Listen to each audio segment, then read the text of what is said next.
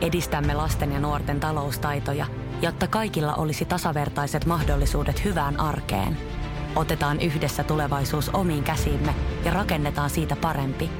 Meillä on jotain yhteistä. OP-ryhmä. Osuuspankit, OP-yrityspankki, OP-koti ja Pohjola Vakuutus ovat osa OP-ryhmää.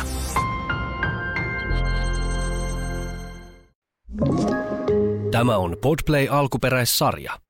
Et saa henkeä, vaikka kuinka yrität haukkoa happea kuin kala kuivalla maalla. Sydän tuntuu tulevan ulos rinnasta. Suu kuivuu ja vapiset. Hetki sitten kaikki oli ok, mutta nyt tuntuu kuin maailma kaatuisi päällesi.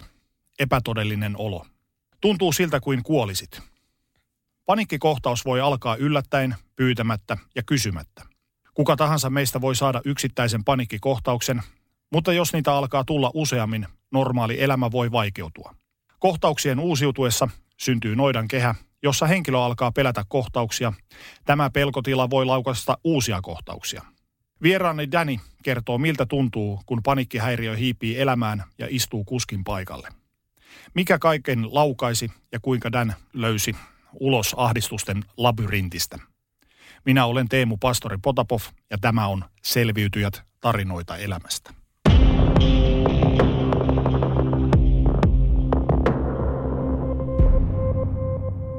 Kiitos Dan, että pääsit mukaan tähän kohtaamiseen. Joo, totta kai. Kiva olla. Olemme tässä jouluaaton kynnyksellä, mutta sulla on ollut tässä muutama viikko sitten monellakin tapaa iso ja jopa merkittävä päivä. Palataan siihen vielä hieman myöhemmin. Miltä tuo joulukuun alku, kun sun elämän kerta, uniikki elämä ilmestyi, miltä se tuntui sinusta? Se tuntui tosi hyvältä ensinnäkin, että tota, sitä oikeastaan koko tämä vuosi, vuosi aika intensiivisesti väännetty. Ja tota, äh, silleen se oli tosi kiva projekti, että, että tota, kun monet muut duunit meni kokonaan pois, niin sitten oli joku tietysti tuommoinen kiinto, kiintopiste. Mäkin olen aika työorientoitunut ihminen, että mi, mitä saattoi sitten kuitenkin tehdä koko ajan, että ilman sitä, ilman sitä ei olisi ollut paljon mitään. Ja, ja samaan se oli tosi, tosi terapeuttinen matka omaan itteensä, että tosiaan kun se on tämmöinen self-help motivaatiokirja, vaikka perustuukin mun elämän tositarinoihin, niin kyllä siinä mentiin tosi syvälle niihin omiin tuntoihin ja oikeasti avasin itseni koko kansalle tai niille, ketä sitä nyt lukee. Ja tota, nyt kun on saanut se ulos ja tota, saanut, saanut ihan mieletöntä palautetta sekä face to face ihmisiltä ja kavereilta, että tullut somen kautta mielettömästi screenshotteja ja muuta, että on auttanut ihmisiä heidän elämässään ja jotenkin sellaisille ihmisille, keillä on näitä mielenterveyden häiriöitä, niin jos sanoit, että niin siistiä, että sä tuot niin näitä asioita esille, että tulee semmoinen fiilis, että mä en ole yksin tämän kanssa. Ja se oli mulla oikeasti yksi iso pointti, miksi mä halusin ton kirjan tehdä, koska silloin, kun mulla iski paniikkihäiriö tai iski masennus, niin siinä tuntuu just, että, että, että sä oot niin yksin sen jutun kanssa ja, ja susta tuntuu, että kukaan tässä maailmassa ei voi ymmärtää sua ja sä ajattelet, että vitsi, mikä musta on vikana ja se on niin vaikea puhua, niin se on hienoa, että ihmiset on saanut sit tukea ja sitten mä haluan samalla niin omalla esimerkillä just niin kuin näyttää sitä, että, että mulla on kuitenkin niin kuin satoja tuhansia tai yli sata tuhatta seuraajaa tuolla, niin, niin että kun mulla on se mahdollisuus toimia tällaisena mallina, niin mä haluan käyttää myös sen, sen hyväkseni. Koet sä, että tuossa nimenomaisessa päivässä, kun sun kirja ilmestyi, että siinä oli jotain vapauttavaa, ikään kuin vankilauvi aukeaa, iso kivi siirtyy hartioiltasi lopullisesti pois tai joku muu tämmöinen konkreettinen vertauskuva? No joo, vähän silleen, että että ihmiset on just kiitellyt sitä, että vitsi sä oot rohkea, kun sä avaat itseäsi näin, mutta mulle se on just se, se avautuminen on ollut se key niin kuin siihen, että, että silloin kun mä en uskaltanut puhua niistä, niin silloin mä voin huonosti, kun piti kaiken sisällä. Ja nyt tavallaan kyllä mä oon biiseissä näinkin puhunut, mutta nyt mentiin vielä entistä, entistä syvemmälle näiden asioiden kanssa, niin että et joo, se tuntuu silleen hyvältä, että et mulle tavallaan, että ei musta edes tunnu silleen, että se vaatii jotain uskaltamista, vaan musta oli oikeastaan aika kiva – kiva avaa sitä ja, ja, ja tota, niin se on ihan himmeet, että on palautteenkin perustella, että oikeasti ihan todella, todella monet nuoret etenkin, niin ne painii mielenterveyden häiriöiden kanssa ja tietenkin tämä vuosi on myös ollut sellainen, mikä on varmasti monelle myös laukassut näitä juttuja ihan ensimmäistä kertaa. Mä kuvailin tuossa alussa hieman, miltä paniikkikohtaus tuntuu. Tein tämän täysin maalikkona, joka ei ole koskaan muista kokenut. Kuinka oikeaan mä osuin vai menikö metsään? No joo, tosi, tosi oikein se osuit, että tuossa 2018 tein biisin Valitsen elämän, niin siinä just äh, siinähän mä aloitan koko biisin, mun räpit alkaa, että mieti pahin pelkos, lisää, lisää siihen puolet. Tiedät sä oikeasti miltä tuntuu, että sä kuolet. Niin se on aika hyvin just se, se miltä se eka kohtaus tuntuu. Että tota, äh, mullakin se ensimmäistä kertaa iski silleen, että äh, mä makasin ihan, mä olin 2009 ja himassa katoin TVtä, olisin ollut salilla tai vastaavaa. Mutta sille ihan chillisti, olin tulossa tai suihkusta ja yhtäkkiä alkaa vaan niinku pulssi hakkaa niinku tuhatta ja sataa ja niinku silleen, ja sä oot silleen, että mitä helvettiä ja sitten tietenkin eka reaktio, että sä nouset pystyy ja alat jotain ihmettelemään, niin mulla ei ollut silleen tasapaino aistia, vaan maailma heitti ympyrää ja, ja sitten mä oon sikin asennossa siinä lattialla ja, ja tuntuu tosiaan, että, että niin kun joku kuristaa mua niin kovaa. Tässä mun kirjassa puhutaan siitä sumopainiasta, että se on kuin sumopainia pitäisi kaksin käsin kiinni sun kurkusta ja sä et saa happea. Ja, ja tosiaan silloin tuntuu siltä, että sä se delaat ja sehän on, se on tota, ihmiset on, psykosoma, se on psykosomaattinen juttu ja me ollaan psykofyysisiä kokonaisuuksia, eli sä itse aiheutat sen fyysisen reaktion itsellesi, että se on ihan fakta, että tuolla kurkulihakset menee, menee jumiin ja näin. Ja olisiko se kestänyt joku 10-15 minuuttia ja sitten sen jälkeen se on niin, kuin niin ravisuttava kokemus fyysisesti, että, että sä, se, sä oot ihan niin kuin sen jälkeen sä oot ihan lamaantunut ja totta kai heti sitten tuli just ne ajatukset, että, että mitä helvettiä ja mikä tämä on ja niin kuin, että mitä, mitä tässä tapahtuu ja siinä oli kyllä, oli tosi, tosi yksinäinen ja avuton olo sen kanssa. Mitä sä oot mieltä, puhutaanko paniikkihäiriöistä ja niiden juurisyistä tarpeeksi ja aiheen vaatimalla vakavuudella? No musta tuntuu, että joo, kyllä pikkuhiljaa. Itsekin huomannut, että monet julkisuuden henkilöt on puhunut näistä omista ongelmista ja tunnoista, sanotaan vaikka viimeisen viiden vuoden aikana yhä enenevissä määrin. Ja se on ehkä itselläkin ollut yksi semmoinen, semmoinen juttu, mikä on niin kuin auttanut itseä just tekemään noita entistä henkilökohtaisempia biisejä.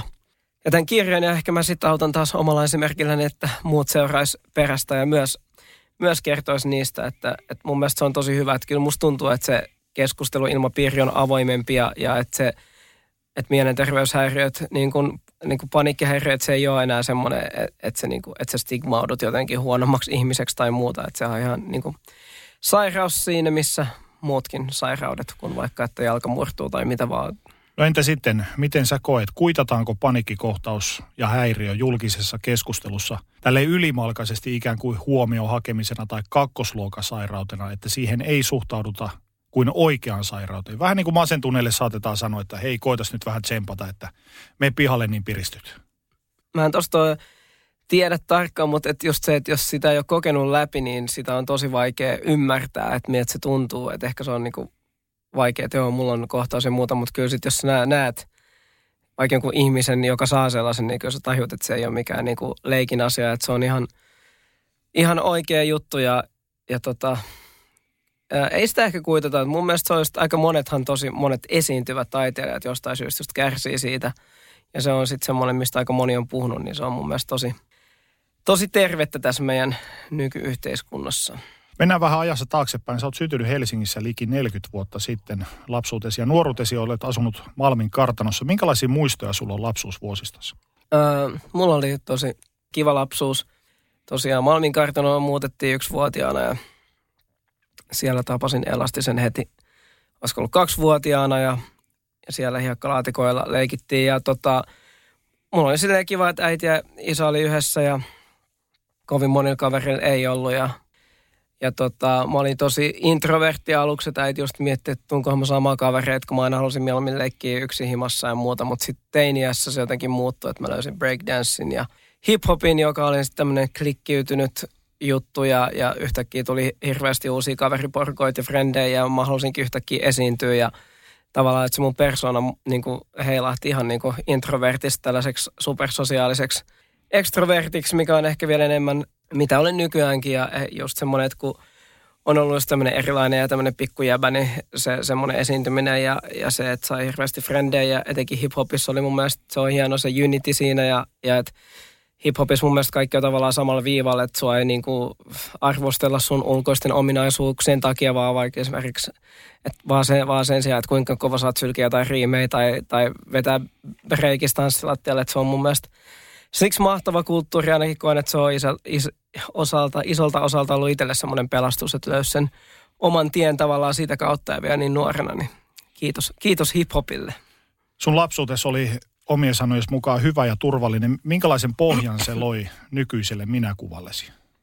No kyllä se loi, loi sellaisen aika just vakaan, että toki mullakin, että mä äiti ollut ehkä yli, ylihuolehtivainen jonkun verran, että siitä huomaa, että välillä itsekin sit on niin kuin saattaa liikaa ajatella ja stressata olla semmoinen ylivarovainen, mutta on koettanut päästä siitä eroon ja toki sitten faija, kun mä olin teiniässä ja muuta, niin oli aika paha alkoholismi, että tota, se joi lähes, lähes tulkoon päivittäin, mutta oli silti hyvä faija, mutta oli se niin kuin raju nähdä, että niin usein niin kuin faija oli kännissä jotenkin sitten, kun oppi sen niin kuin tunnistamaan ja faijalla oli myös sama show siellä taustalla, että hän kärsi myös panikkihäiriöstä ja koitti sitten tota, viinalla, sitä, viinalla sitä helpottaa, mikä ei ainakaan ole se oikea keino, vaan se on vaan se hetkellinen apu ja sitten seuraavana päivänä tuntuu entistä pahemmalta. Että sama mulla oli silloin, kun oli se panikkihäiriö, että kun mä friendien kanssa jossain radalla ja juodaan kaljaa ja viinaa, niin sit on tosi kivaa, mutta sitten kyllä krapulas,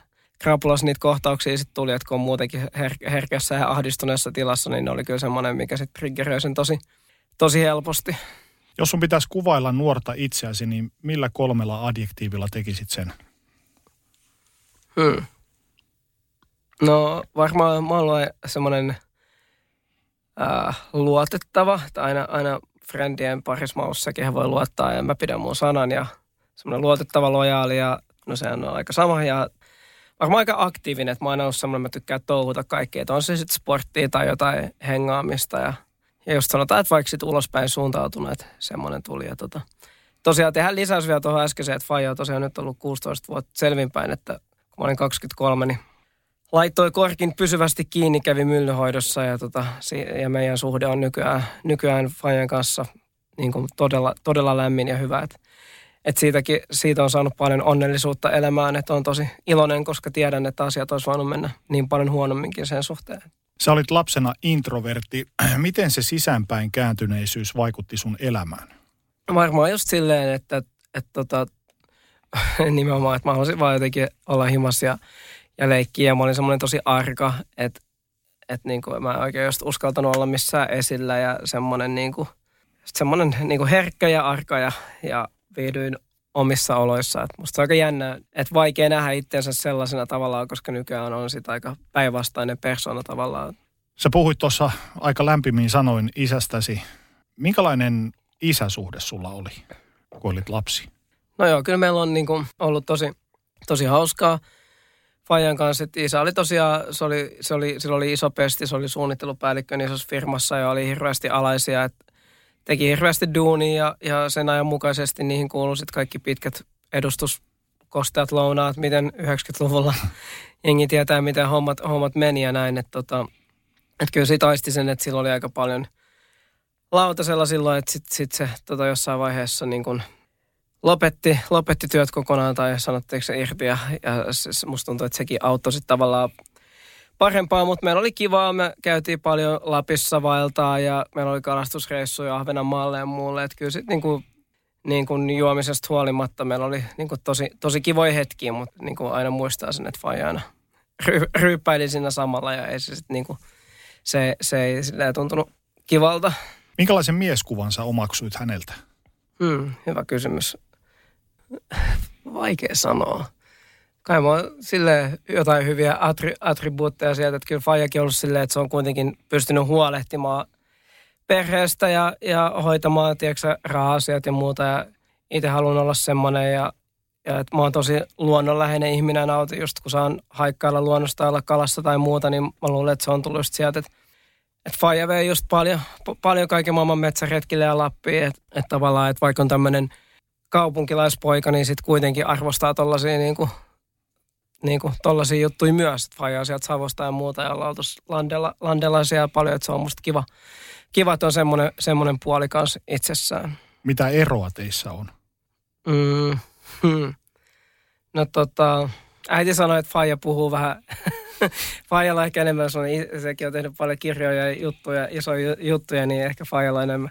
Taipumus vähän kehuskella ehkä omilla tekemisillä enemmän. Mua, mua ehkä semmoinen vähän niin kuin low key ja tämmöinen niin kuin vaikka onkin tosi paljon esillä, niin mä koen silti, että mä oon etenkin nykyään aika semmoinen rauhallinen ja niin kuin jalat maassa tyyppi.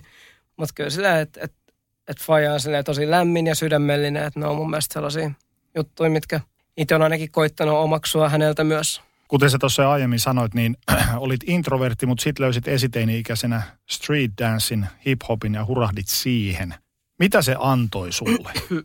No se antoi kyllä tosi paljon, että et just, että mulla oli just Kimmon kanssa käytiin tanssivintillä ja muuta ja sitten tuli toi breakdance-jengi Ilmatic Crew, tämmöinen iso pete tuli nykistä ja aloitti breikkitunnit, että se meidän breikkiryhmä oli melkein kuin toinen perhe, että me oltiin kisiksellä varmaan 5-6 kertaa viikossa treenattiin ja käytiin siitä käytävässä breikkaa ja, ja, ja sitten mä olin, huomasin, että mulla on lahjoja, mä, mä aika hyvä siinä ja sitten se, että, että silloin mä olin saanut jo tietoon, että musta ei tämän pitempää tuu, mutta sitten niinku, että mun tuommoinen urheilullinen lyhyt varsi, niin kuin se mahdollistaa aika paljon kaikkia akrobaattisten juttujen tekemistä ja semmoinen, että se niin kuin selvästi sopi mulle, niin että sekin mäkin olen hirveän niin kuin epävarma, niin kuin teinit yleensä on. Ja etenkin kun sai tietää, että sä nyt oot maksata 62 ja enempää senttejä tuu, niin sitten se kun esiintyi ja muut ja jengi oli se, että wow, että äijät vetää hyvin ja oli tuommoinen kova krevi, niin se toi ihan mielettömästi sitä itsevarmuutta, mitä mä, mikä tuli tosi tarpeeseen just siihen kohtaan elämässä. Miten se vaikutti sun itsetunto- ja minäkuvaan? Siis todella positiivisesti ihan samalla kuin musiikki myöhemmin. Että kyllähän mä stressasin, että mitä ottaako jengi todesta tällaista lyhyttä tyyppiä. Ja tuuks me saamaan mimmejä ja muuta, niin kyllä tommonen niin kuin se, että sä oot esillä ja, ja tiedät, sä esiinnyt ja muuta, niin siitä sai mielettömästi just sitä itsevarmuutta, mikä auttoi sitten kaikissa, kaikilla muillakin elämän osa-alueilla. Miten sä itse näet näin jälkikäteen retrospektiivisesti, kuinka nopeasti toi muutos tapahtui semmoisesta sisäänpäin sulkeutuneesta Danista siihen lavat haltuun ottavaan Daniin? Niin, no, olisiko siellä ollut joku vuosi tyyli. Et eka mun äiti vei itse asiassa mut sellaiselle diskotanssikurssille, olisiko mä ollut 12. Ja koska me oltiin oltu sellaisilla perheleireillä, mutta niitä ei enää järjestetty, missä pelailtiin kaikkea. Ja sitten mä olin nuorin ja mutsi oli vanhi ja sitten siellä oli diskotanssin lisäksi oli street dance ja siellä mä niinku hurahdin siihen ja sitä kautta myös hip-hop, hip-hopiin entistä enemmän. Siellä tanssittiin rapin tahdissa niitä biisejä, niin äh, sieltä se lähti ja tota, mikä olikaan kysymys? niin, että kuinka nopeasti toi muutos niin. tapahtui? Tapahtuuko se niinku silmin nähden? No varmaan silleen, että sieltä löysi sen tanssimisen ja sitten jotenkin – sitten menin tanssivintille ja alkoi saamaan kavereita. Sitten me, meillä tuli semmoinen Colorblind-musikaali, oliko se 94, mä olin 13. Viimeistään siellä tutustui, meitä oli, oliko meitä kymmentä eri kansallisuutta ja, ja uskontokuntaa edustavia siellä. Ja siellä tuli hirveästi frendejä eri piireistä ja muut. varmaan niin kuin siinä niin kuin parissa vuodessa se meni sille aika nopeasti. Miltä se muutos tuntui susta itsestä sun sisällä? Hmm se tuntui tosi hyvältä, että koska mä olin aina ollut se, mulla on joku yksi tai pari hyvää frendiä ja sitten yhtäkkiä mulla oli ihan sikan tyyppejä, ketkä halusi hengaa munkaan ja kenenkaan mä halusin hengata, niin kyllä, kyllä niin kuin selvästi tuli, mulle tuli semmoinen olo, että mut niin kuin hyväksytään ja se oli mulle mielettömän tärkeää. No mitä sä luulet, olit sä tossa viiteryhmässä avoimempi kuin esimerkiksi pihapiirin kavereiden ja koulukavereiden joukossa? Joo, kyllä sä olet, että vaikka juutalaiskoulussakin muuten aika tiivis ryhmä näin, mutta jotenkin, että sitten et sit kun oli ne niinku samat kiintopisteet, että just hip-hop ja breakdance ja tämmöinen, että se oli jotenkin niin, että kun se muodostui siitä, että tässä on nyt tämä sama hengi, on sama intohimo ja puhutaan siitä, niin ja sitten tuli hengattua niin tiiviisti niin kuin joka päivä monta tuntia se hengikaan, niin sitten tuli just semmoinen, se, se, joo, että sitten niin kuin paljon oli semmoinen melkein perhemeininki, että se oli niin paljon tiiviimpää kuin mitä oli sitten jossain fudisjengissä tai koulussa. Huomasiko sun kaverit sussa tapahtuneen muutoksen? Ei mulle suoraan ehkä ole kommentoitu, mutta kyllä nyt saleet, kyllähän se mun niin kuin luonne muuttui aika paljon ja yhtäkkiä mä olinkin just semmoinen, että mä saatoin lähteä vaikka niin kuin, että jos ei ollut maltsus ketään, niin mä saatoin ottaa, tiedätkö, perjantai-iltana, mä oon 13 V, niin M-junaan tota, tiedätkö, tonne City-käytävään ja mä tiesin, että sillä on aina frendejä, kenen kanssa hengata, että se oli silleen, silleen makeeta. Kuinka paljon räppikulttuurin mieskuvalla on ollut vaikutusta siihen, miten kannoit itseäsi tai koit, minkälainen miehen pitää olla? Kuitenkin me puhutaan kulttuurista, joka on suhteellisen maskuliininen ja miehestä on aika yksiulotteinen kuva. No joo, kyllä varmaan, että hyvässä ja pahassa. Että kyllä sitten varmaan oli jopa liian, liian pikku gangsteri saatto, saatto silloin, kun kuunteli sikana just jotain NWAtä ja muuta. Oli silleen, että vitsi mä oon gangster, vaikka ei tietenkään ollut. Et, et se on ehkä semmoinen huono, että saattoi koittaa olla semmoinen kova jätkä. Toki tuli sitten maltsussa, että välty kasvamatta ilman tappeluita ja muuta. Että et olihan se sitten kaiken näköistä kaiken näköistä, mitä touhuttiin, mutta niinku, mut kyllä se niinku sitten taas se, että se, et piti itseensä vähän coolin jäbänä, niin kyllä sekin varmaan toista itsevarmuutta, mikä oli sitten taas niinku positiivinen asia. Tuosta tanssiryhmästä ja siitä joukkueesta, niin teistä muodostui tämmöinen iso konklaavi, joka sitten sitten perustui, perusti levyyhtiö ja yhtyettä, niin mikä teitä nivoi yhteen? Joo, tai tosiaan just Kimmon kanssa tanssittiin ja sitten tuli tämä Colorblind-musikaali, missä Kimmo ja Henkka tapas ja samoihin aikoihin just kun mä hengasin Kaivarissa ja Sittarissa, mä olin tutustunut Anduun ja, ja kapasiteettiyksikkö toveriini, joka sitten taas oli Markun ystävä, joka myös tuli rähinään ja Markku silloin vielä Porvoossa ja se muodostui oikeastaan niin, että mulla oli semmoinen pyhä kolminaisuus. Mä olin etutöydän lukiossa, olisiko mä ollut 15, 16. Ja sitten oli kisahalli siinä vieressä ja sitten Kimmo ja Henkalla oli ne Runebergin kadun studio. Et mun mielestä oli liian alaikäisiä ne Kimmo, kun ne sen otti ja sitten kellaristudio, tämä legendaarinen, ja siellä me sitten aina räppäiltiin, ja, ja tota, siellä kävi Asat ja Jurassikit, ja vaikka kuinka paljon jengiä räppää, ja ehkä sitten me seitsemän jäätiin, että oli me mun bändi ja äh, Fintelligence jäbät ja äh, Avain ja Jussi Valuutta, ja me ehkä ne, ketkä siellä olisivat aina pisimpää, ja, ja tota, sinne siitä muodostui seitsemän vedestä Rähinä vuonna 1998, ja se oli mahtavaa, ja et sen, siksi mä luulen, että Rähinä on näin pitkään pysynyt tällaisen, mitä se on, koska se niin kuin on yhtiö, mikä on lähtenyt ystävyydestä ja että meillä on intohimo sama asiaa ja sitten tietenkin hirveän määrä hangaroundeja. Ekat, ekat vuodet vettiin Dösal, niin meillä on kymmenen artistia ja se 15 hangaroundia bää, jotka on ihan super niin kuin meidän faneja ja räppifaneja. Ja, ja niin kuin, että se, se klikki oli niin, niin vahva ja, ja musta on mahtavaa, että edelleenkin meillä on tietysti, isoja kokoontumisia. Totta kai korona on vähän rajoittunut, mutta silleen, että, että su, tosi suurta osaa vielä näistä samoista tyypeistä niin kuin näkee edelleen, vaikka jengillä on tullut perhettä ja muita aikuisia velvollisuuksia, niin silti aina koetaan järjestää aikaa. Että ehditään näkee ainakin jonkin verran. Minkälainen dynamiikka teillä oli kaveripiirissänne noina vuosina? No tosi mahtava ja intensiivinen ja kyllähän meillä oli just se etenkin aluksi oli, että että oltiin ihan silleen, että rähinä on kuninkaita ja kaikki muu on paskaa ja semmoinen niin todella, niin kuin, että yes, että we the shit ja kaikki saa tulla haastaa ihan sama, onko se battle vai onko se tappelu vai mitä. Et, et, tota.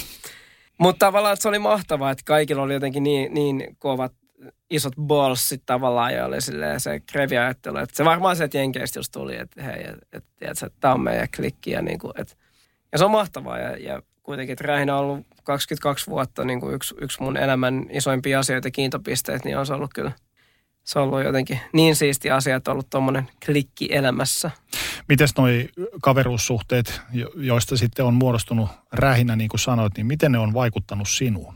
No tosi positiivisesti, tota, että, että kyllä mä niin kuin näen, että yksi mun elämän hienoimpia saavutuksia on se, että minkä jengi mä oon saanut mun ympärille kerättyä, tai niin mä koen niin, että mulla on tosi paljon hyviä, mahtavia ihmisiä mun ympärillä. Ja kun on ollut vaikeaa, ne on tukenut mua henkilökohtaisissa asioissa, ne on tukenut mua duuniasioissa.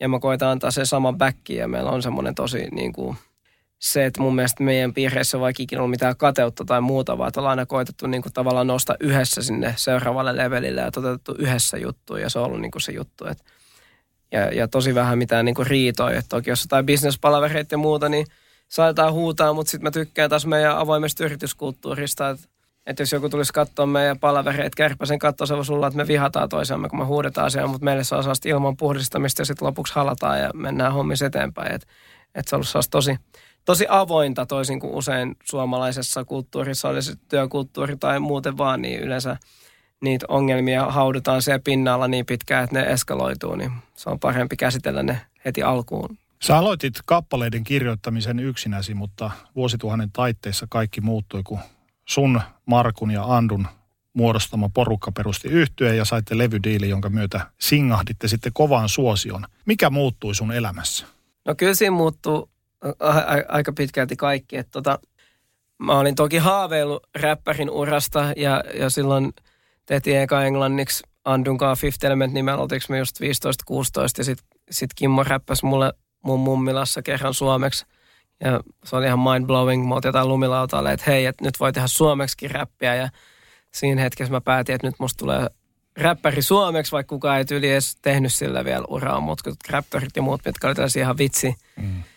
Vitsibändejä, mutta sitten Fintelligence tuli ja näki wow, että ne lähti raketin lailla lentoon ja sitten siinä vanavedessä tosiaan saatiin se diili ja sitten tavallaan se konkretisoitu, että oikeasti, että tämähän, sä voit sitten ihan oikeasti olla suomeksi räppäävä MC ja tehdä tästä uraa ja, ja sitten halusi vaan panostaa oikeastaan kaiken siihen ja ja sitten oli se niin mahtavaa, että tavallaan jotenkin niin nopea tehtiin sitten albumia, lähdettiin tien päälle ja yhtäkkiä oli Mimme ja oli ilmasta kaljaa bäkkäreillä ja siinä ehkä nousi kusipäähän jopa myönnän ainoan sen ainokaisen kerran, että oli vähän sellainen starailumeeninki, mutta hyvin nopea sieltä tultiin alas. Ja tota, Pelottiko muutos? Ei mua kyllä, mä, mä, mulla oli silloin, mä nautin vaan kaikesta, että et, et mä olin löytänyt sen oman juttuni, mitä mä haluan tehdä ja sai tehdä sitä, mitä rakastaa, niin kyllä siinä vaan, siinä vaan ajettiin täysillä eikä ajateltu mitään muuta. Sä sanoit, että vähän nousi kusi päähän, mutta mikä suosion myötä muuttui Danin pään sisällä?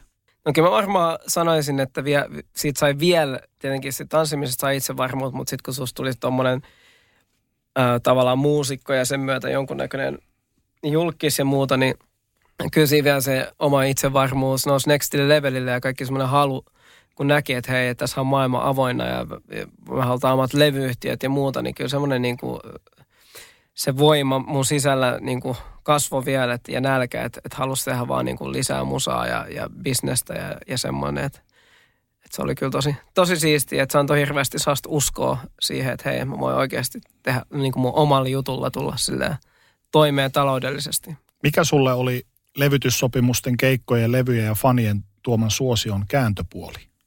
No varmaan just se julkisuus kuitenkin on yksi semmoinen, että että tavallaan mulla julkisuus on vaan ollut semmoinen pakollinen sivutuote, mikä tulee sen myötä. Totta kai se auttaa, että et, et jengi tulee keikolle, kun ne tietää sut ja muut, mutta just semmoinen, että ei silloin ei vielä ollut niin paha, mutta jotenkin Suomen aikana, että jengi niinku tulee salakuvaa ja niin kuin mä oon niin tunnistettava ihminen vielä, että, että semmoinen niin kuin, se on kiva, että on faneja, mutta se, että semmoinen tavalla, että kaikki tunnistaa, niin on se ajoittain ahdistavaa. Että edelleenkin, että sen takia musta yleensä mä en nyt korona-aikana, mutta muuten mä reissaan aika paljon sen takia, mä teen tosi kovaa duunia ja sitten sen mä palkitsin sitten jollain viikolla tai pidemmällä reissulla yleensä talvisin lähden jonnekin, tiedätkö, about autiolle saarelle, missä ei varmasti kukaan tunnista mua, niin se on sitten taas sellaista lomaa, mitä mun pää tarvii. Että mä huomaan, kun mä lennän johonkin vieraaseen maahan, niin kun mä, se lentokone laskeutuu, niin mä tunnen, kun mun jotenkin hartiat kevenee ja, ja mä siirryn sellaiseen parempaan psyykkiseen tilaan tavallaan.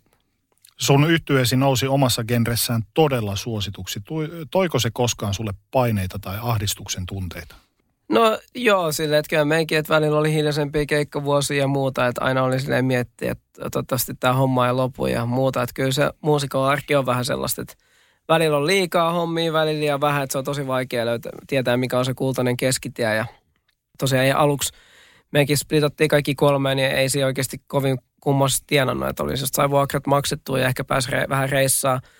Et isoin varmaan, ja mikä oli varmasti yksi toi paniikkihäiriön laukaiseva tekijä, oli sitten se, kun me laitettiin pillit pussiin, ihan oltiin päätetty aiemmin 2008 Blockfesteillä, ja sitten mulla olikin se juttu, että hei, että kun Andu halusi kokeilla siipiä ravintoloitsijana ja Markku näytellä tai mitä ikinä, ja itsellä oli selvää se, että hei, että mulla on musiikille hirveästi annettavaa, mutta että miten pystyykö mä soolona olemaan niin hyvä ja suosittu.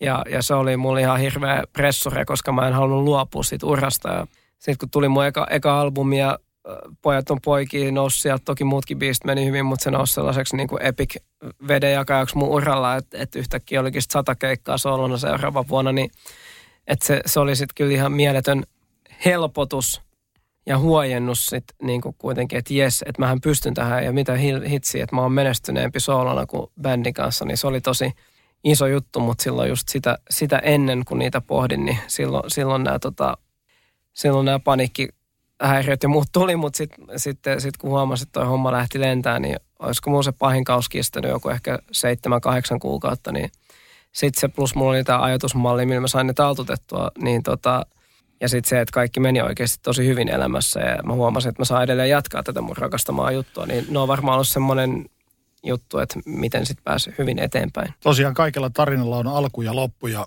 jossain kohtaa sitten päätitte bändinä lopettaa, niin muistaakseni miltä susta tuntui, kun se tilanne alkoi konkretisoitumaan, että ei vitsi, että nyt tämä loppuu, nyt mun pitää miettiä jotain uutta tähän, että miten mä jatkan? No joo, että kyllä, mutta mä olin alkanut tosiaan meillä Blockfesteen loppusen ja tota, kyllä mä muistan, me oli ihan mieletön se meidän jäähyväiskeikka, siis aivan mieletön tuolla pakkahuoneella ja Että sitten kun mentiin himaan päin seuraavan päivän, niin mä muistan, että oli ihan niin kuin todella tyhjä olo, mutta sitten mut just se, että mä olin jo alkanut kirjoittaa biisejä ja menikö mä sitten yli seuraavan päivän studioon, että kyllä mä olin niin kuin, silleen mä olin focused jo tulevaan, että en mennyt laakerille lepää, vaan mä olin se, nyt on painettava workia kolme ihmisen edestä tyyli tuolla studiolla, että mä, mä oon valmis. Mutta mut just se, että, että ehkä just se, että ei ollut enää niitä ihmisiä kannattelemassa sua siinä, sä olit yhtäkkiä yksin, niin oli se, se oli tietenkin, ja, ei, ja tulevasti ei ollut mitään tietoa, niin totta kai se oli semmoinen hyppy tuntemattomaa ja varmasti sen takia niin kuin ahdistava ajatus myös samaan aikaan. Kuinka paljon sua pelotti? No, pelotti paljon, koska ei mulla ollut tavallaan mitään plan Btä. Just, että Andoli ja Markku oli selvät sävelet, mitä ne haluaa koittaa elämässä duunaa. Mulla oli silleen, että jos tämä floppaa, niin mä en todellakaan tiedä, mitä mä teen. Miltä toi omilleen hyppääminen tuntui? Tuntuiko sulta, susta siltä, että jo, niin kuin itse sanoit, että joku turvaverkko olisi viety? No joo, vähän. Siis totta kai, että nimenomaan, että me oltiin aina tehty meidän bändin kanssa biisit kimpassa ja sparrattu toisiamme paljon studiossa ja sen ulkopuolella. Niin oli se tosi, tosi outoa, että yhtäkkiä oli ihan yksin sen kaiken kanssa. Mutta samaan aikaan kyllä mä myös nautin siitä, että vaikka niin biisien suhteen oli sitten täysin niin taiteellinen vapaus ja sai tehdä mitä lystää. Että oli sillä, niin kuin, silläkin pilvellä sitten semmoinen niin hopeareunus. Toisin sanoen vapaudesta tietyllä tavalla tuli myös samalla vankila. No joo, voisi sanoa, että se on vähän sama aikaan molempiin niin odot, kun se kuulostaakin. Tämmöinen äh, kultainen lintuhäkki. Niin, kyllä. Kuinka paljon mukana oli tämmöistä epäonnistumisen pelkoa, että olitte yhtyeenä luoneet hieno uran. Pelkäsit sä, että et nou, tavallaan yllä samalle tasolle? Joo, siis varmasti paljon. Että mulla oli silloin, muista myrskyn silmässä oli ensimmäinen sinkku ja se meni ihan kohtuu hyvin ja niin kuin elokuvissa Toka, sekin ihan kohtuu hyvin, että, että oli se, että kyllä tämä maa tästä jatkuu ja – näin, mutta että kyllä mua niin kuin hirveästi vieläkin oli se pressuri, että mä muistan vaikka just silloin mulla oli paniikkihäiriö päällä, kun oli jotain ekoja radiohaasteluita, kun mun levy tuli, niin mua jännitti niin paljon radiohaastelu, voitko kuvitella, mä voin ottaa yhden tota, rauhoittava ennen sitä. Mitä, siis että sä voi mogaa, tai silleen, mitä sä voit mogaa radiohaastelua, en mä tiedä, mutta että tavallaan, että silloin oli jotenkin niin, niin paljon kuumotti jopa tollaset jutut, että, että oli vähän hakuiset, mutta kyllä just se poeton poiki ilmiönä oli sitten niin iso juttu, että se kyllä niin kuin tavallaan helpotti sitten kaikkea sellaista, että ei tarvinnut enää miettiä, että tuleeko tästä uraa vai ei. Mutta tuliko tosta sitten siitä onnistumisesta myös lisää pelkoa ja suorituspaineita, että nyt seuraavankin pitää mennä yhtä kovaa? No joo, tavallaan, että sehän tässä on aina, ja tänäkin päivänä, että se julkaiset biisejä, jotkut onnistuu, jotkut epäonnistuu ja näin, että niin kuin sen suhteen, että löytääkö ne kuulijansa. Mutta tota, No tuli sitten semmoinen, mutta kyllä mä tiesin, että koska Poeton poiki oli niin iso, että ei tähän välttämättä päästä ihan heti. Mutta joo, oli todellakin aina, se on, se on tässä ihan aina se paine, että ei sitä tiedä loppuksi ura huomenna vai viiden vuoden päästä. Että pakko koittaa vaan tehdä sitä duunia niin hyvin kuin pystyy ja katsoa mihin asti se riittää. Silloin kun sä hyppäsit tyhjyyteen omille, niin puhuit sä noista sun peloista kenellekään läheiselle ystävälle tai perheenjäsenelle? Vai säilöit sä ne sisällässä? en mä varmaan hirveästi niistä puhunut kenellekään muistaakseni. Miksi et? Niin, eh, en mä tiedä. Et varmaan oli vaan semmoinen, että mä teen ja näytän ja, ja se oli tosi kiva kuulla sit. Monet frendit, hyvät ystävät tuli sanoakin sen jälkeen, kun hommat lähti isoille, että et vitsi Danny, että mulla oli kyllä pelko silleen sun puolesta, että miten käy, kun sä lähdet solo että tuleeko tosta mitään. Ja että mä oon niin ylpeä ja onnellinen, että, että mä oon nähnyt, että, että toi lähti tuolla lentoon, että hyvä. Että hyvin tehty ja tota. Mutta vaikea noista kaikista on puhua, että just silloin, että paniikkihäiriökin oli mun semmoinen, mikä tuli silloin samoihin aikoihin, niin että mä tavallaan, mulla oli silleen, että ne iski tosi usein, kun mä olin yksin niin kuin himassa. Ja, ja just sen ekan jälkeen, että se, sitä alkoi oli silleen, että vitsi mä pelkään, että se tulee, että se tulee, nyt se tulee, niin sitten se jouduit siihen noidan kehään, että se aina vaan iski uudestaan ja uud, että niitä tuli sitten uudestaan ja saattoi tulla monta kertaa viikossa ja sittenhän niin kun sä saat tosi vähän tehtyä ja olisiko se joku pari kuukautta mennyt, sitten me oltiin, niin kuin vietettiin Hanukaa. Ja sitten mä silloin ekan kerran tavallaan julkisella paikalla, missä oli pakopaikkaa, niin sain sen niin kuin, meitä oli minä, isi, äiti ja Beni. Mun eno ja sitten just kun sä et pysty syömään, me syötiin siinä jotain ja mun piti, että jotain sylkeä ruoka pois, en pystynyt syömään, meni ihan kalpeaksi ja on siellä hikoilee ja muuta, niin sitten äiti on, että mikä, mikä sulla on, mikä sulla on, ja sitten Faija huomasi, että hei, että on ihan paniikkikohtaus, kun mä siinä puuskutan ja, ja näin, ja, sit, ja silloin itse asiassa isi, isi kertoi, että hei, että mä oon kärsinyt tuosta samasta, että toi on paniikkikohtaus. Ja, ja kyllä mä olin itsekin totta kai siihen mennessä jostain etsinyt sitä tietoa ja ymmärsin tavallaan mikä se on, mutta en mä tiennyt mitä sille voi tehdä. Ja sitten kun sit jäi ennäs kiinni ja joku kertoi, että hei mullakin on ja se heti niin kuin konkretiaa, että, että hei, että sä et ole yksi ja okei, että mulla on perheessä, mulla on suvussakin tätä, että, että sehän on periytyvää kaikki tommonen. Niin se auttoi mua ja sikana ja sitten sen jälkeen mä niin kuin uskalsin puhua siitä muillekin ja se oli niin kuin se instant-apu, mikä niin kuin semmoinen ensiapu ja sitten ja just sen, sen jälkeen uskalsin enemmän vielä alkaa perehtyä asiaa ja mä luin siitä kirjoja ja sitten mä muistan eri, erilaisia ajatusmalleja. Muistan jossain, että, että hei, että sä voit vaikka ihan sama, että vaikka sä oot kaupassa tai muuta, niin me vaikka, tiedät, sä istuu johonkin lattialle, tiedätkö, ja laita silmät kiinni ja odota, että se menee ohi. Ja, ja itsellä oli just se, että no, kun tuntuu, että se iskee, niin kun tuntuu, että sä kuolet. Ja sitten mä aloin ajattelemaan, että vitsi, että mikä on niin kuin, kirjasta tästä vielä syvemmin, mutta just se, että että mitä sitten ajattelumalli täällä on hirveän toimia ihmisenä. Mä aloin miettiä, mitä sitten jos mä kuolen. Että okei, okay, että et, mutta et mitään pahempaa, kun musta tuntuu tässä kohtauksessa, että mä kuolen, niin mitä on, että sit jos mä kuolen, niin mä kuolen. Mitään pahempaa ei voi sattua, that's it. Joo, kaverit ja vanhemmat jää kaipaa, mutta sitten jos mä kuolen, mä en myöskään joudu kärsiin näistä enää. Että mä sieltäkin löysin, koitin löytää sitä positiivista puolta ja, ja se oli muu semmoinen, mikä siis taltutti sen tosi hyvin. Että tota, sitten kun se alkoi tulla se summa painia taas, kun tunteet se kohtaus tulee, mä olin niin kuin, että bring it on oikein, niin kuin usutin sitä, että tuu nyt, että nyt kuollaan, let's go, ihan sama, mä en jaksa enää ja, ja muuta, niin sitten se, sit se helpottikin instantly. Että ihan, se oli ihan sairasta, miten sä voit huijaa itseäsi tavallaan psykologisesti. Se, se mulla oli se lopullinen niin kuin apu, millä mä sain sen niin kuin toimimaan, että mitä pahempaa voi tapahtua. Miten ton ihan ihka ensimmäisen kerran jälkeen, niin mikä sulla oli silloin olo, kun sä sen ensimmäisen kohtauksen sait? Sä et silloin vielä tiennyt, että mikä sua vaivaa. niin kuin mä sanoin, se oli fyysisesti tosi lamaantu, lamaannuttava kokemus, että, että se oli ihan semmoinen, siitä jäi semmoinen tosi voimaton ja paha olo, kun sä vaan mietit, että mikä musta on vikana ja mikä tämä on ja mitä tapahtuu. Että kyllä niitä varmaan muutama tuli. Et totta kai tiedosti sen, että on tämä nyt joku tämmöinen, ties kuitenkin ja nähnyt jossain leffoista tai mitä ikinä. Että niin, en mä tiedä, tosi vaikeet, vaikeet se oli aluksi ja sitten sit oli jotenkin niin paskana, että, että niitä koko ajan psyykasi uusia ja se oli tosi, oli to, tavallaan sellaisessa tosi kamalassa tilassa, että pelkäs sitä koko ajan ja sitten aina kun se tuli, niin se jätti sut sellaiseksi ihan vetopoissa ja muuta, että oli tosi, se oli tosi ikävää aikaa kyllä. Mikä noihin sun kohtauksiin, oliko niihin mitään yhteneväistä tekijää, joka aina laukas sen? Tuliko ne esimerkiksi stressin alla tai...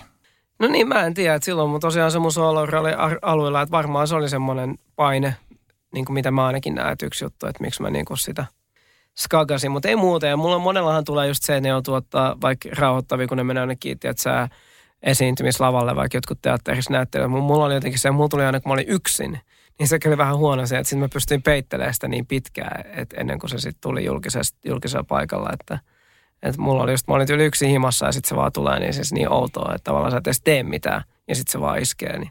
Alkoivatko kohtaukset, niiden saaminen tai niiden pelko vaikuttaa sun arjessa tai tekemässä työssä?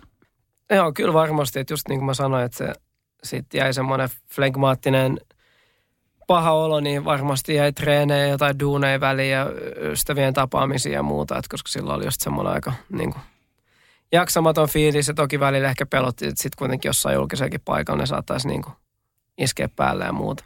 Kun olit saanut kohtauksia jonkin aikaa, niin miten se vaikutti ajatuksiisi sinusta itsestäsi? Minkälaisena sä näit itsesi?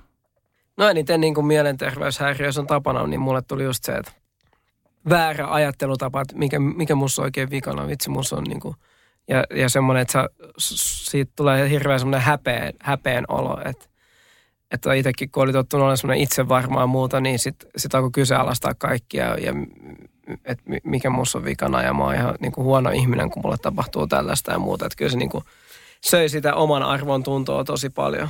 Käperryitkö itseesi?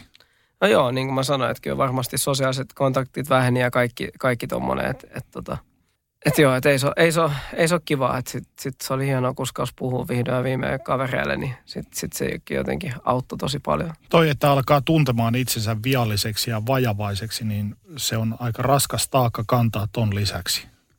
Joo, nimenomaan. Et siksi, siksi mä tästä haluan kirjassakin puhua. Että et nimenomaan, että mä haluan, että sitä, se on sairaus ja silloin kun sä oot sairas, niin sä menet lääkäriin. Ihan samalla tavalla pitäisi hakeutua sitten terapeutille ja puhu niistä omista tunnoistaan. Tai puhu ihan kenelle vaan, puhu kaverille, puhu vaikka naapurille, mutta kuitenkin se puhu, puhe on se niin kuin ehkä tärkein asia, mikä auttaa. Liian monesti toki Suomessakin määrätään näihin oireisiin, tiedätkö, lääkkeet jätetään potilaat omaan nojaan, vaikka ei niin pitäisi mennä. Sait kohtauksen lähimpien ihmisten, ihmistesi seurassa. He näkivät tapahtuman, jota sä olit salaillut jo pitkään. Niin miltä se tuntui? No aluksi tietenkin just sille, se eka reaktio oli se, että häpeä voi, ei nyt kaikki näkee muuta, mutta sitten tavallaan, että just heti kun kerrottiinkin, että hei, että tätä on ollut meidän suvussa ja, ja sä et ole ainoa tämän asian kanssa, niin sitten se oli kyllä ihan mieletön helpotus. Että mä veikkaan, että siitä, siitä se mun paranemisprosessi niin kuin alkoi vasta niin kuin kokonaisuudessaan. Sait sä isältäsi tai vanhemmiltasi ylipäätään mitään konkreettisia neuvoja siihen, kuinka päästä yli ja hallita panikkihäiriö? Öö, jotain just perus, että silloin kun se tulee, niin pitäisi vaan koittaa chillaa ja hengittää. Ja sehän on tosi perus, mutta niin se on, koska se on vaikea hengittää silloin. Niin pitäisi vaan koittaa olla ja antaa, että se menee ohi ja, ja niin kuin tiedostaa se, että tavallaan, että sä vaan nyt ajoitat tämän itsellesi, että sitä ei pitäisi sille ajatella. Sä hakeuduit sitten terapiaan. Kuinka pitkään sulla meni ennen kuin uskaltauduit ammattiavun pariin? Uh, mä en muista ehkä, mä, tosiaan, mä en löytänyt kovin hyvää. Mä kävin ihan muutaman kerran. Mutta kyllä siinä, musta tuntuu, että se oli sen jälkeen, että varmaan olisi niin pari kuukautta siinä meni. Kuinka iso kynnys siinä oli mennä ammattiauttajan pakeille? No oli, oli muu siinä, että, että mulla oli just se, että mä tarttiin selvästi sen, että muut tunnisti, tun, että, että se, se, oli jossain Audin ja Open niin kuin nyt mun perheen kesken ja muuta. Että, että jos mun olisi niin kuin, jos, jos sitä ei olisi tapahtunut, jos mä olisi puhunut siitä kellekään, niin mä veikkaan, että siinä olisi mennyt vielä pidempään. Tuliko sulla mitään paineita siitä, että olet selkeästi tunnistettavissa oleva henkilö, julkisuuden henkilö, ja nyt mä menen puhumaan jollekin ihmiselle tällaisesta viasta? Hmm. Tuliko sulle lisäpaineita tosta? Ei, siitä ei kyllä tule, koska kuitenkin terapia ja potilassuhde aina, se on tuommoinen salainen ja muuta, että ei, ei muu silleen, että tietää, että ne on ammattilaisia. Ja myös tiedostan, lukene, olin silloin lukenut tosi paljon elämänkertoa ja mu, muuta muusikoiden, niin tiedän, että tämä on lähes ammattitauti, että onko se joku, miten se oli, jossain Briteissä oli tutkimus, että joku 78 pinnaa esiintyvistä artisteista kärsii mielenterveyshäiriöistä, niin valitettavasti tämä on enemmän sääntö kuin poikkeus ammattitauti. Kyllä. Mikä, millaisia aha-elämyksiä sait terapiassa itsestäsi ja kohtauksistasi? Varmaan just se, että puhuttiin siellä siitä, että tavallaan mistä se voisi johtua ja, ja sitten kun mä, mä muistan, mä kävin sen jälkeen, kun mä olin keksinyt tämän mun, tämän mun tota, silloin mä sain niitä kirjasuosituksia, että mä keksin ajatusmalli – ja tosiaan tämä oli ihan siis muutama hassu kerta, kun mä kävin, mutta just silloin mä sanoin, että nyt mä oon sanonut, että taltutettua tällä, niin mä muistan että se terapeutti oli hirveän otettu, että vau, wow, että, että, se, että se on just näin, että ihmisten pitäisi keksiä niitä ajatusmalleja, mitkä sopii itselleen ja sanoi, että, tota, että tollaista ei ole kyllä vielä kellään hänen potilaalla ainakaan ollut, että, että, että sä aina usutat itse kuolemaan, niin, mutta sanoi, että ei, että tosi hyvä, että jos se toimii, niin pidä toi varmaan tämmöinen yleinen käsitys on ja varmaan pitää pitkälti myös paikkansa, että monille suomalaismiehille terapiassa käyminen saattaa olla isonkin ponnistuksen takana, koska siihen liittyy monia tämmöisiä häpeällisiä asioita, ikään kuin miehisyyden menetystä. Se on akkojen hommaa ja kyllä tässä pärjätään, mennään läpi hmm. harmaan kiven. Miten tuota voisi muuttaa tuota ajatusmallia? No mä koitan muuttaa sitä ainakin siltä osin, että tuossa kirjassa, minkä nyt ilmeisesti varmaan tuhannet ihmiset toivon mukaan ovat jo kuunnelleet ja lukeneet, niin mä puhun siitä, että, että siellä on paljon miesten välisestä puhumisesta, että pitäisi puhua muutenkin ja, ja, ja mä oon sitä mieltä, että ihan jokaisen, vaikka jos mitä ongelmia, olisi hyvä käydä terapiassa oikeasti. Joka ikisen ihmisen, vaan puhumassa oikeasti. Mä, mä kannustan siihen, siinä ei ole mitään pahaa ja muutenkin tämmöinen kun on tullut aikuiseksi, niin tämmöinen itse tutkiskelu, mä luin tosi hirveästi eri, eri self-help-bookeja ja muuta, niin kaikki tommonen, niistä saa hirveästi irti. Mä oon luullut, että ne on vähän diibadaabaa, mutta ne on, tot, totta kai osassa on sellaista, mutta mä oon sanonut niistä ihan hirveästi irti. Ja niin kuin musta on tosi mielenkiintoista tavallaan tämmöinen itseensä tutustuminen vielä tälleen vanhalle jäljellä, että että se on tosi makea, että sieltä voi oppia paljon itsestään sekä terapiassa että tuollaisia opuksia lukemalla. Viimeisestä panikkikohtauksesta on kulunut reilu kymmenen vuotta. Olet siis saanut pidettyä sen aisoissa, mutta kuinka paljon sua pelottaa se, että se alkaisi uudelleen nostaa päätä? No joo, kyllä itse asiassa pakko sanoa, että tuossa korona-aikana joku, olisiko kaksi tai kolme kertaa, niin mä tunnistin sen, että hei, nyt alkaa niinku, ei silleen pulssi noussa, mutta se, että nyt on vaikea hengittää. Ja, ja sitten mä tajus, se oli tosi hyvä, mä pystyin tunnistaa sen. Ja sitten mä olisin, että okei, että, että on tämä aika, mä ollut tyyli, tiedätkö, mun eksän, eksän kanssa silloin asuttiin, että mä en ole nähnyt kahteen kuukauteen ketään muuta ja mä oon täällä ja mä, saan, mä oon sosiaalinen ihminen, mä en saa sitä ihmisenergiaa, mitä mä normaalisti saan ja mulla ei ole duunia. Ja mä tavallaan tunnistin se, että vitsi, että nyt tämä kyllä johtuu tästä, että ei ne ollut yhtään samanlaisia. Mä huomasin, että ne niinku koittaa vähän niinku tulla pintaan ne vanhat fiilikset. Sitten mä jotenkin, tiedätkö, just sanoin heti silloin Mimmille ja, ja olin silleen, että mä nyt hengitän tässä ja chill, chillaan ja muuta, niin ne meni ihan silleen, tosi vaan niin kuin silleen meditatiivisesti olemalla pois. Että kyllä mä niin kuin, mulla on semmoinen olo, että tällä hetkellä mä oon kontrollissa ja en, en näe, että ainakaan tällä hetkellä, jos elämässä ei mitään isompia kriisejä tule, niin en usko, että tulee niitäkään. Missä kohtaa sä rohkenit kertoa tästä mielenterveyshäiriöstäsi ystävillesi?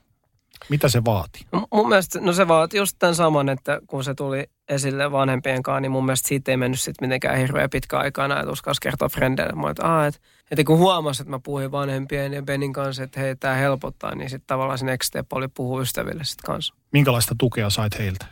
Joo, no nimenomaan, että, että ei sano, että just, että vaikea tietää, kun ei tiedä, miltä se tuntuu, mutta hei, että mä oon tässä ja että, että mulle voi soittaa aina, jos tulee jotain näin, niin että, että noin sanat kuvaa kuulee, niin sekin on jo niin paljon, että se helpottaa ihan mielettömästi. Et ei aina ole tarkoitus löytää ratkaisuja, vaan sekin, että, että sä kuuntelet sun ystävää, niin sekin, että se riittää tosi usein. Tosiaan julkaisit kirjan nimeltä Unikki elämä, jonka sivuilla sä puhut auki panikkihäiriöstäsi ja sitten myös tämmöisestä lievästä masennuksesta, josta olet kärsinyt. Mitä sä haluat kirjallasi sanoa ihmisille? Mikä on se ydinviesti? ydinviesti on se, että kun itsekin on ollut aika synkissä vesissä ja näin, ja että se vaatii työtä ja se vaatii aikaa, mutta et kun välillä tuntuu, että on niin pohjalla, että ei edes näe sitä, sitä valoa siellä tunnelin päässä, niin kyllä se siellä on. Että, että mä haluan sanoa, että, että kriiseistä selvitään ja tota, toivon, että omalta osaltani mun tarinat ja kokemukset, kun mä jaan, ne pystyy auttamaan muita myös selvittämään niitä omia kriisejään. Tälläkin hetkellä kuuntelijoissa on ihmisiä, jotka käyvät läpi samankaltaisia tilanteita ja kokemuksia kuin sinä, mutta pitävät itseään muista poikkeavina ja häpeävät tilannettaan. Mitä sä haluaisit sanoa heille? Miten neuvoa heitä? Just niin kuin nimenomaan sanoa se, että, että siinä ei ole mitään hävettävää ja, ja menkää ihmeessä, jos ette ole jo, niin puhumaan siitä terapiaan ja, ja hakeutukaa hoitoon. Että nimenomaan, että, että mä haluan sanoa sen, että se on sairaus – siinä kuin ihan miss, mikä muukin. Että et jos sulla on joku käsi murtuu, sä menet näyttää sitä lääkärille. Jos sun mieli murtuu, niin sitäkin pitäisi näyttää lääkärille. Et, et, ja, ja että siinä ei ole mitään hävettävää. Ja sä et ole yksin sen kanssa. Kiitos Dani, kaikkea hyvää. Kiitos. Ja nyt on tullut aika päivän huonolle neuvolle. Jos haluat saada parhaan mahdollisen koron, kannattaa flirttailla pankkivirkailijan kanssa. Se toimii aina. Mm. Huonojen neuvojen maailmassa Smarta on puolellasi. Vertaa ja löydä paras korko itsellesi osoitteessa smarta.fi. Hei! Sinä siellä kaapin päällä. Tiedätkö, mikä on maailman hiljaisin kissa? Miau pois, mä yritän nukkua. Ei ku oikeesti. Hei, moi kiinnosta noin sun juttus. No arvaa edes. No se ole varmaan minä. Ei. Maailman hiljaisin kissa on mauton. Juokse nyt vaikka kaivaa niitä sun luita. Luita? Missä? Ulkona? Joo! Peten koiratarvike. Nopea, luotettava ja kotimainen lemmikkitarvikekauppa. Petenkoiratarvike.com